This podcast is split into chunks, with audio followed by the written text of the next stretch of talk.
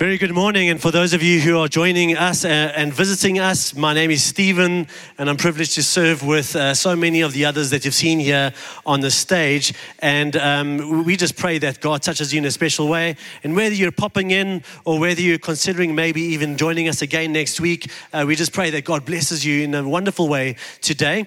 Uh, before we get stuck into the preach, a little bit of feedback quickly. Um, on Friday, we mentioned that we had a very special offering.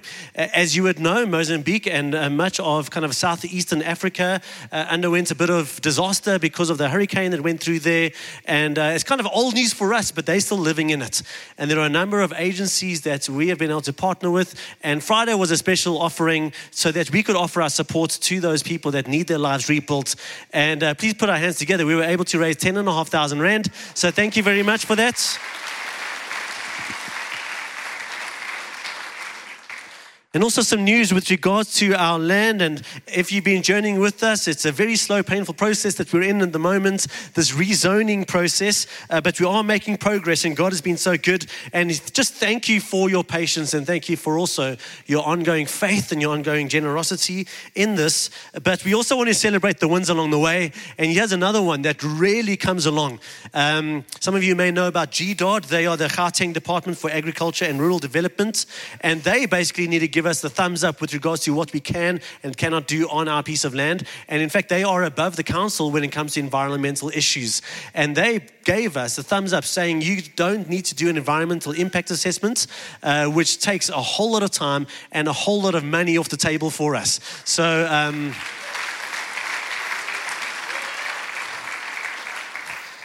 They have given us parameters that we have to work within, and in our phase one, we will definitely be able to do that. So each one of these steps, even though it sometimes feels like we're wading through mud, really takes us one step closer. So, church, please don't let your faith grow weak in this time. Let us continue trusting God, uh, but also for what He's doing here. And we are celebrating such a great day today.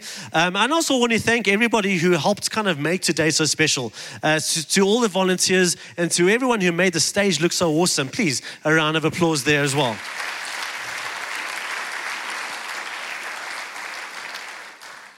So, in, in aid of that, um, as you can see on my left, your right, is this beautiful picture of Jesus' empty tomb. And it is made with um, lots and lots and lots of nails and many, many meters of wool. So, we're going to have a bit of a, a, guessing game. And now that the kids have left, we can eat the chocolates here as adults. And um, I've got two prizes. And the first prize is to guess how many meters of wool is on that board over there. I'm going to take five guesses from around the hall. And um, whoever is closest will get this first prize. All right, so how many meters is collectively on that piece of wood over there? First guess. Okay, we've got a kilometer. 60. 60 meters. 440. 1.8, and someone at the back there. 700 meters. Well, I, I, don't know, 440, but that is the exact number of the number of meters on the stage. So please come up and get your chocolates.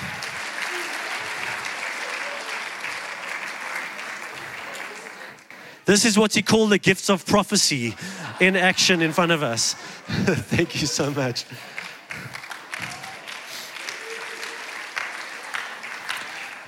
And then we also have a large number of nails here. And, and again, I, I really think that the team has really nailed this picture. Um, I, I, wish I could claim that one, but I actually heard it before. All right, someone from the gallery, how many nails do we have behind me? 85 nails. All right, that's our opening bid. Red t shirt. 760. Wow, that's okay, Lee. 140.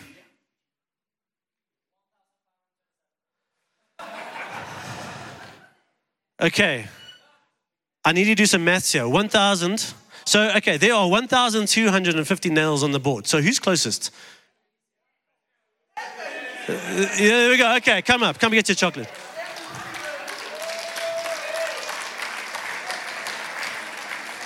Thank you. So speaking of celebrating and enjoying the, kind of the new life of the day, um, as much as we are celebrating something awesome today, some of you sports fans will know that last weekend there was quite an epic victory.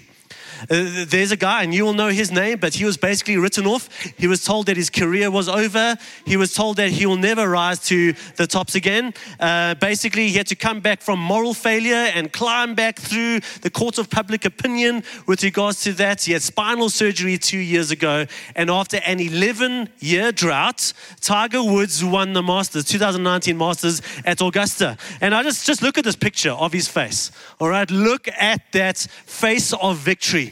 So just to try and feel what that felt like, I was trying to imagine when I win at family putt putt and kind of um, times a million kind of thing. I mean, I, don't know if you saw that last shot. I, I was trying to imagine what it felt like to literally have all of this, everything he's been working for in the last 11 years, all the, the, the valleys he's been through, uh, financial and with regards to just how the public saw him and, and the scandal in his life and the, the, the need to build up his body and strength. And it came down to two seconds. Or it came down to a short putt and what is going to happen. And just imagine the pressure and then imagine the release and imagine that, that exuberance as the ball went down the hole. I mean, that changes everything, right? I think Nike just patted themselves on the back and said, okay, cool, we backed the right guy. I think his endorsements are going to grow. I think his career is going to continue to grow. And this is probably going to be considered one of the greatest sporting comebacks ever. And that's pretty awesome. However, not nearly as awesome as what we're celebrating today the comeback that we're celebrating today. You see, the person we're celebrating today, he was born in the tiny little town, the kind of little town where people speak in weird accents and other people from around Israel mock people who come from the Brakpan. Um, and, and he was born amidst scandal. People didn't know which came first, love and marriage or the baby in the carriage. And, and people were always wondering what's going on here with Jesus and his family. Uh, he's in the wedding photos. How did that happen? Um, uh, you know, uh, uh, he, he, he, was pretty much a nobody. He grew up in this poor family. He learned the family trade, and that's what he was doing for most of his life. At some point, he started teaching and he gained a small band of followers. We're not talking about big Roman armies. We're talking about a bunch of educated men, fishermen, and even a tax collector who followed him along the way, he managed to tick some really important people off to the point that they wanted to off him, literally kill him. And they managed to do that with the help of the Roman government. And they just treated him like a whole bunch of other insurgents. They treated him like a whole bunch of other criminals. And they put him on a cross. And that was supposed to be the end of his career. That was supposed to be where the movements end. That was supposed to be when the endorsements ended. And then all of heaven went absolutely nuts when they saw the ball go down the hole. When Jesus walked out the grave on the other side, when they actually saw what had been accomplished and there was a victory. Because Jesus didn't take on the lightweights of the Roman armies, He took on the heavyweights of death and Satan and hell and sin. And He won. And somehow, through literally blood, sweat, and tears, we are celebrating a risen Savior today. Now, that's a comeback worth celebrating, if ever there is one. Yes? Now, we as a church have been going kind of verse by verse through the book of Colossians, and it is absolutely amazing. Um, and, and, I really think God was kind of in this. That's the, the passage where Paul really starts talking about the victory of the cross is where we find ourselves over this Easter weekend. And so, in many ways, we're going to continue this fully alive series. We got different PowerPoint slides for Easter, but really just think about the name of the series. It's fully alive because Paul wants us to be fully alive in Christ, which is so apt for our Easter weekend message. Now, for those of you uh, who have been with us for a while, you've heard this before, but if you're visiting, Paul wasn't just sitting down in a cave writing scripture, he was writing to an actual church in a Roman city, which is now in kind of modern day Turkey, called Colossae. Right, Roman city, a whole bunch of people had come to faith, and he's writing to them, and he's actually addressing a number of very real issues. You see, what this uh, Roman church had been doing is they had been kind of adopting a bit of a, a Jesus plus theology. Craig spoke about this on Friday, and I want to pack it a bit more. On the one hand, they had adopted this Jesus uh, person and his salvation, but they were also being very influenced by pagan culture, pagan superstition, and pagan religion. And, and what that looked like for them was this Jesus plus some of these practices, Jesus plus a little bit of angel worship, Jesus plus a whole lot of sort of secret rites and rituals that will give me special access to God that have nothing to do with Jesus. So that's on the one side, but on the other side, because of the diaspora, there were Jews all over the Roman world. A whole bunch of Jews had come to faith as well. And they were saying, well, we love Jesus, and they'd come to true faith in Jesus, but we also love our Old Testament laws. And so for these Christians, it was Jesus plus no bacon on your pizza. Jesus plus no prawns at, at the Portuguese restaurants. It is Jesus plus um, uh, for men, it involved some minor surgery, and maybe you would argue not so minor surgery. Um, and, and in this passage, we're going to look at Paul is arguing not just for, listen, this is true, that's not true, that's not true. Stick with Jesus because he's true. He's been doing that and in so many ways arguing for Jesus' supremacy and his power and the ultimate value of putting him above all things. Not only is he doing that, what he's going to argue in a very special way today is that there's almost like a kind of a, a fight. There was actually a very real victory and if you imagine in one corner, kind of all the pagan powers and, and all the pagan influences and the superstitions going on around there. And, and there was actually in the other corner is the, the, the, Jewish law, and there's a whole idea of things that we need to do, that we add to Jesus, and hoops that we need to jump through. And Paul says, listen, what happened on the cross was a very real victory. And I want to show you not only is Jesus truer, but he's stronger because he won a very real battle over here.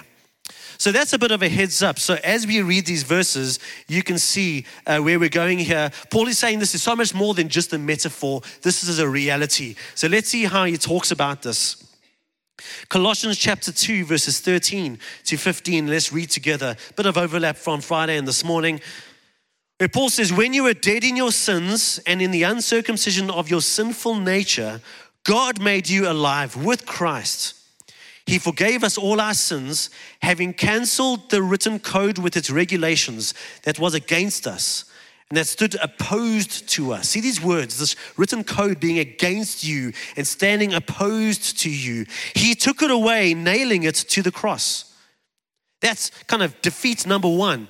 Defeat number two, and having disarmed the powers and authorities, he made a public spectacle of them, triumphing over them by the cross.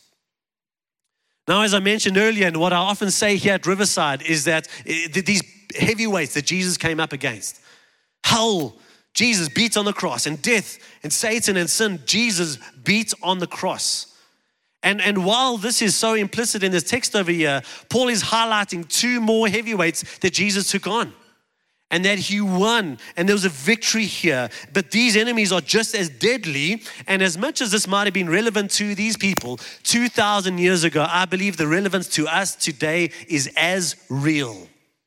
And hopefully, the victory of Jesus can become even more triumphant in our own lives as well.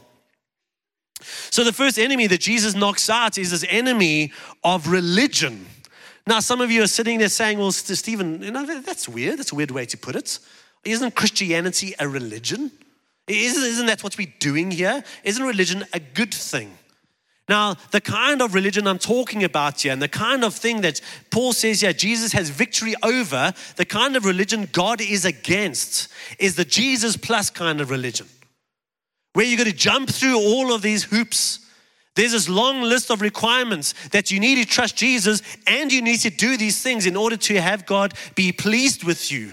That's the kind of religion that God hates.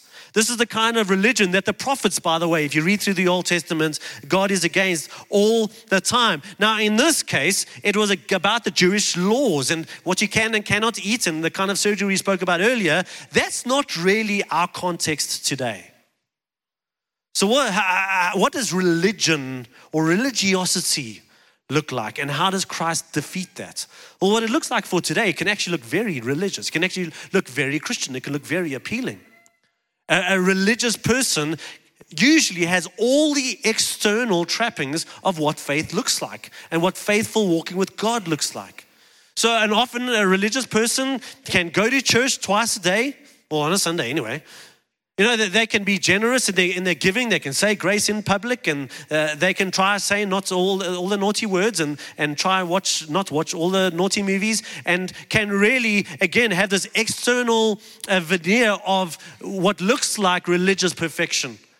But where religion gets dangerous is where, is where it only stops there. It is literally skin deep. Where externally, Everything looks okay, but internally, you're dealing with a wicked, wicked, deceptive heart. And the Bible uses words like religious pride. Why will look at me? Look at how I obey all the rules. Look at how I live. Look at how I please God. All right, and, and not only religious pride, but self righteousness where I, I, look at myself and, I, and I'm so pleased with myself, and this becomes the new standard. Now, why is that so dangerous? Well, imagine there are a whole bunch of rules, a whole bunch of things that God wants us to do if we do love and if we do want to follow Him. But imagine we only look at the rules and you manage to keep all the rules. You just, oh, I need to do a tick. I need to give, oh, tick. I need to be there on Sunday. Tick, tick, tick, tick, tick. Again, it's this pride, self righteousness. And because of that place, I begin to look down at others. I look at my boxes that I've given a green tick, and I look at where other people have a red cross against the same box, and I look down at them. And God says, and Paul says, that is a very special kind of wickedness. This is where God would actually agree with the arguments of many of the leading atheists of the world, people like the late Christopher Hitchens and Richard Dawkins and Sam Harris, where they say religion is bad. And God would say, yes, that kind of religion is toxic.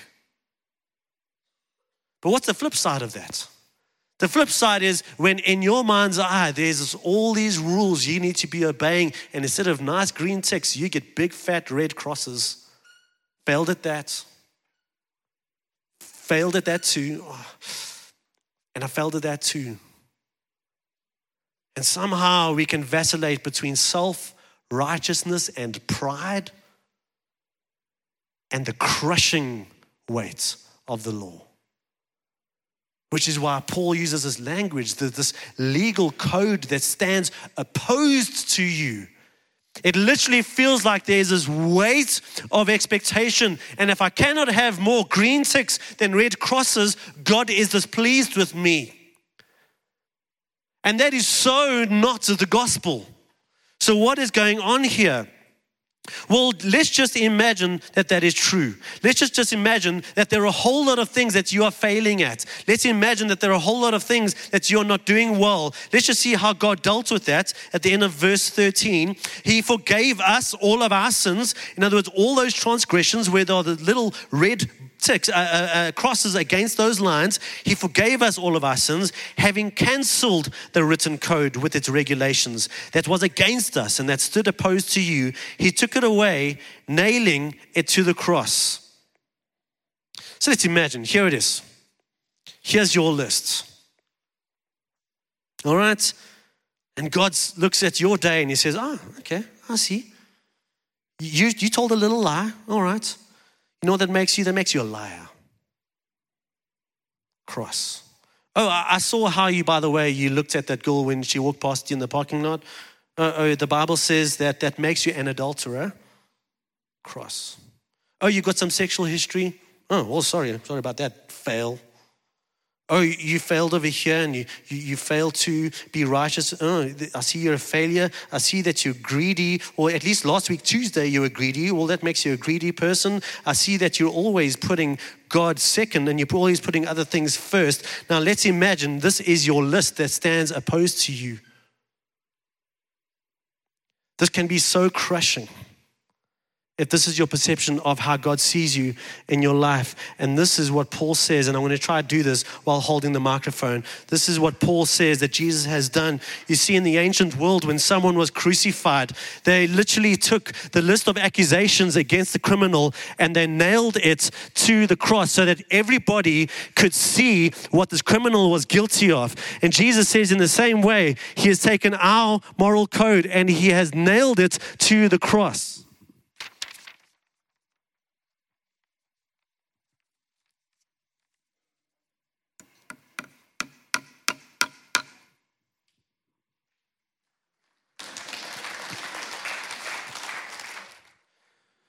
But here's the thing instead of you being on the cross, because those are the crimes that you are guilty of, he's the one who climbed up onto that cross. And here's what he did because of nailing your sins on the cross that he went on. He did this with your sins and he forgave you. And this permanent marker is not working very well at the moment, but hopefully you can understand what's going on there. But Jesus canceled the written code that stood against us. That is the gospel. That means that God, so, you know, your thoughts or the condemning thoughts of the enemy or the condemning thoughts of someone else in your life says, oh, you've got sexual history, you get to point to the cross and say it's been dealt with. Ah, I see that you failed again today. No, it's been dealt with. See, here's the problem with the law it can tell you what's right and wrong, but it can't make you keep the law. It can, it's kind of like train tracks. It can tell you where you're supposed to go. It can't move you along the train tracks. But you know what changes hearts? Forgiveness and the gospel. You see, the way we move along the train tracks is not by white knuckling ourselves forward and trying to get more green ticks than red crosses. It's when every single time we sin and when the enemy comes and says, Look how guilty you are, look how shameful you are, we look at the cross and we see the list of our sins, as true as they may be, nailed to the cross, Jesus paying on our behalf, and Him canceling the written code that stood against you, and you walking away scot free. That's the gospel. And that means when we approach God, I don't have to come bowing and scraping. The scripture says that even in my time of need, and if you read Hebrews 11, it's talking about our time of sinful need, our time of failure. Even in our time of failure, I get to approach the throne of God with confidence because Jesus has paid for those sins on my behalf. Knockout number one. Let's talk about the second knockout, the second enemy that Paul is referencing here. And, and, I'm just going to acknowledge this sounds a bit weird to be standing on a stage in April 2019 to talk about the next reality here. Because Paul talks about here, he says, Jesus disarmed the powers and authorities, making a public spectacle of them, triumphing over them by the cross. What's going on there? Now, if you've been in church for any period of time, you might have heard about the armor of God. Right? You might have heard about this, uh, this way of how we are actually supposed to engage spiritual realities. And when we read the armor of God, we recognize that the, the, the, real war is not against flesh and blood, but what does it say there? But against rulers and authorities and powers and spiritual forces of evil. So, what Paul's saying here is when Jesus triumphed, triumphed over these powers and authorities, he is referencing spiritual powers of evil. He's saying, listen, church in Colossae. Listen, Riverside Community Church. So, so, so you want to go to these other false religions and you want to import some of their stuff and some of their practices? Sounds pretty good to you, right? Says, Let me tell you what's going on there. What he doesn't just say is, Well, this is wrong, this is right, stick with Jesus because he's right. He's saying, Listen, I need to explain to you there are things going on here that you don't know about. And behind a very false religion is a very real spiritual evil. So you got nothing to do with that by incorporating some of these practices into your Christian faith. And just in case you look at these powers of evil and you feel compelled to recognize their power and you feel compelled to submit yourself to their power, oh, by the way, Jesus has triumphed over them. Now, there's another um, church that Paul is writing to in the book of uh, 1 Corinthians. He's writing to a church in Corinth. Um, and, and, he talks to them about these things. And they had a very strange thing going on. Again, something we're not really familiar with here today, 2019. You see, what happened is um, they would go out into the pagan market and they would want to buy some meat. The problem was the meat had been sacrificed to idols. So the Christians came to Paul and said, Listen, can we eat this stuff? I mean, he's been involved in this act of worship, but I mean, I'm just in, I'm just in the marketplace. I'm just hungry. I feel like some ribeye. And can I eat this stuff? And Paul says, listen, what's an idol? It's wood, stone, it's metal. It's nothing to it. So what if this meat is offered to the idol? Take it home. Just make sure you cook it medium rare with salt and pepper, and you should be fine. All right? But he says, if you participate in the act of worship, if you are in the temple when this act of worship happens, then he says, no longer are these idols just stone and wood and metal. he literally says in 1 Corinthians chapter 10, you participate with the demons. And Paul has the same warning here when it comes to the church that he's trying to incorporate some of these practices into their Christian faith.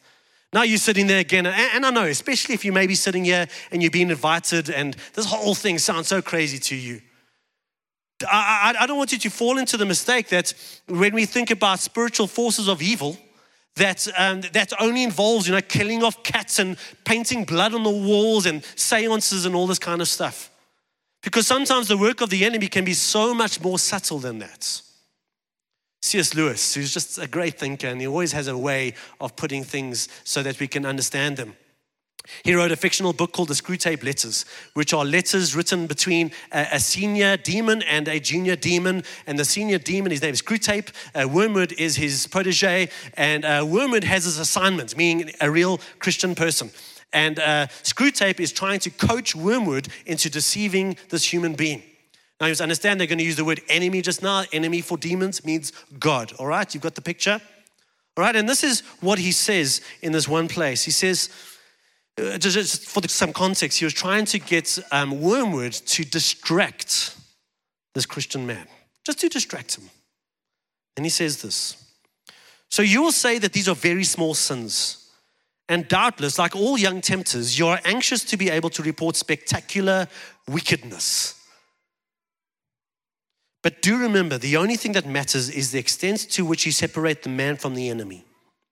It does not matter how small the sins are, provided that their cumulative effect is to edge the man away from the light and out into the nothing. Murder is no better than cards, if cards can do the trick. Indeed, the safest road to hell is the gradual one, the gentle slope, soft underfoot, without sudden turnings, without milestones, and without signposts. And I believe we can fall into a danger where we can maybe just dismiss this kind of thing as nonsense. I mean, let's go back to some of these pagan religions. And let's go look at some of the fruits of what is literally going on at the time. Most of these pagan religions involved temple prostitution. That one of the ways you could experience unity with God was by uniting yourself with a male or a female prostitute. And I mean, without getting too descriptive, it's the kind of disease and the destruction that happened as a result of that. Some of these pagan uh, religions involved child sacrifice. Some of these religions just involved really strange and sinister rites and practices here. Now, is that Paul's trying to say, listen, that's more than just a, just a bunch of dumb humans. There's something real going on in the background here. Oh, and by the way, Jesus beat them. Jesus won, and there was a knockout round, and he came out on top. So let's bring this home 2019.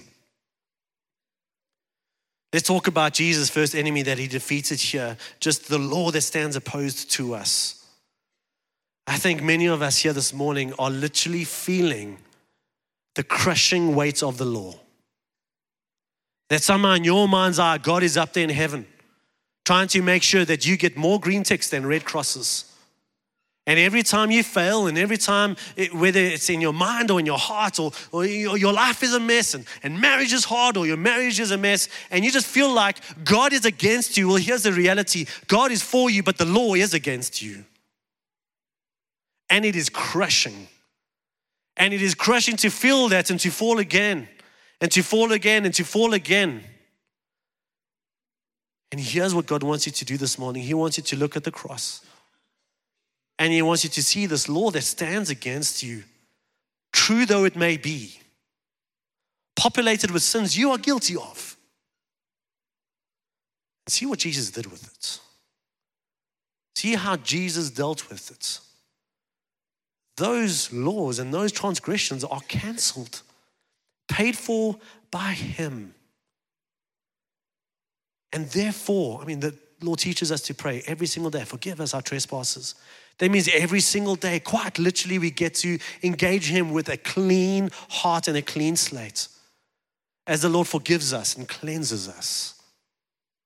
And that is God's invitation to you this morning if all you are feeling is the crushing weight of your failures and the law that stands against you.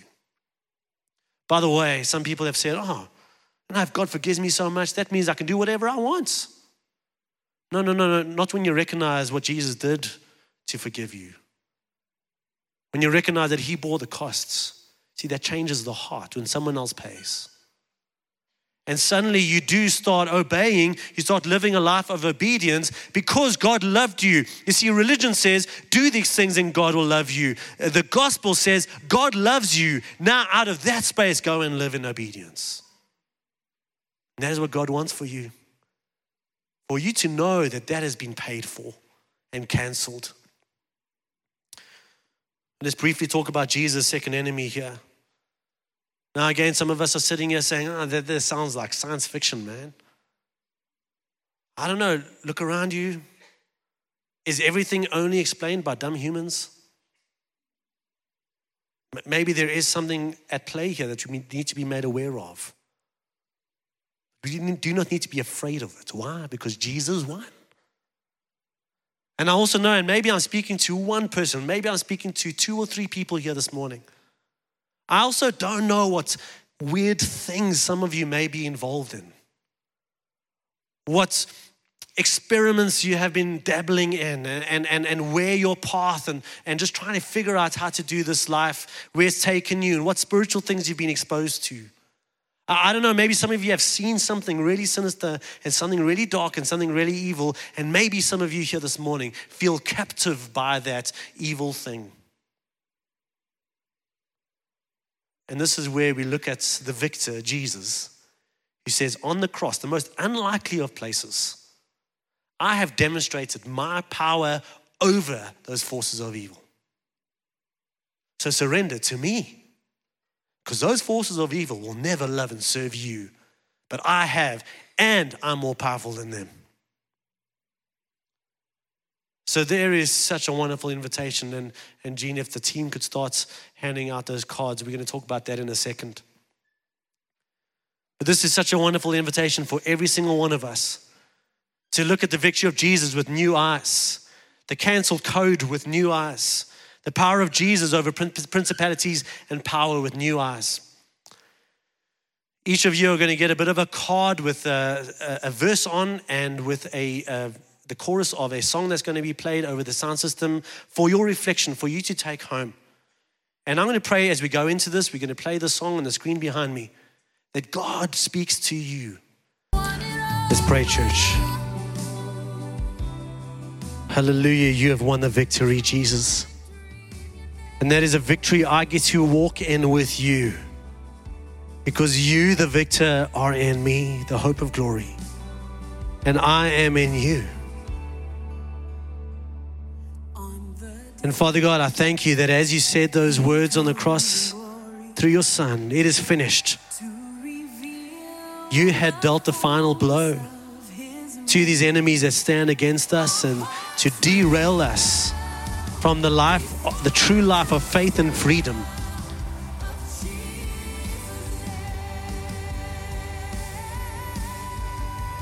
So, church, my invitation this morning is this is not something we can leave as a good idea. This is not something we can sit and say with our minds, oh, that's fantastic. Our response, our rightful response, is to surrender to the King of Kings. To surrender to the one who canceled the written code that stood against you. To surrender to the victor. To surrender to the stronger one. That means turning from the path that you've been on. That means turning from, from any devious uh, avenue you've been going down, turning from trusting in your own righteousness and turning towards Him. It means standing before Him empty handed, recognizing that it's all in Him. And if that's you, whether this is the first time this has ever made sense to you, and this is the first time that you feel like God has opened your eyes to see what He has done on the cross. I'm going to ask that you raise your hand in a second. Or whether you're sitting there as a Christian and you're just saying, Lord, I, I've been going down these avenues and I'm trying to mean add other things into my faith. But God, I want to become fully alive to you and I want to turn from that. So I'm going to ask you if you would raise your hand. So, all of those who are wanting to surrender fully to God for the first time, or even just as a, as a recommitment, Lord, I'm surrendering to you. You are the victor. You're the one who canceled the written code against me. Once you've raised your hand, feel free to put it down again. It's just between you and God, but I'm just calling you to some response that goes beyond just mental assent. So, so. Lord, we thank you that you are a stronger God. You You are the one true God, stronger than these powers and stronger than anything that stands against me. And yet you show your strength by loving me, by serving me, by taking my sin upon your shoulders, defeating evil for me. And then you invite me into a relationship whereby you call me friend. Father in heaven calls me son, calls me daughter. That's how you demonstrate your power. And Father God, I pray that there is more victory in this room as more of us are surrendered to you and as we live this out radically. Holy Spirit, would you take the transactions that have happened here this morning and deepen them, empowering our lives to walk in this victory, the victory of resurrection. We pray this in Jesus' mighty name. Amen. Amen. Folks, don't run away. We've got some tea, coffee. I know you've got family business. Uh, we've got some brownies. I mean, sorry, cross buns. But if any of you would like very special prayer, especially anything that we spoke about today, a bunch of leaders and us would love to pray for you and just trust God for what He's done in your life. Amen. God bless you.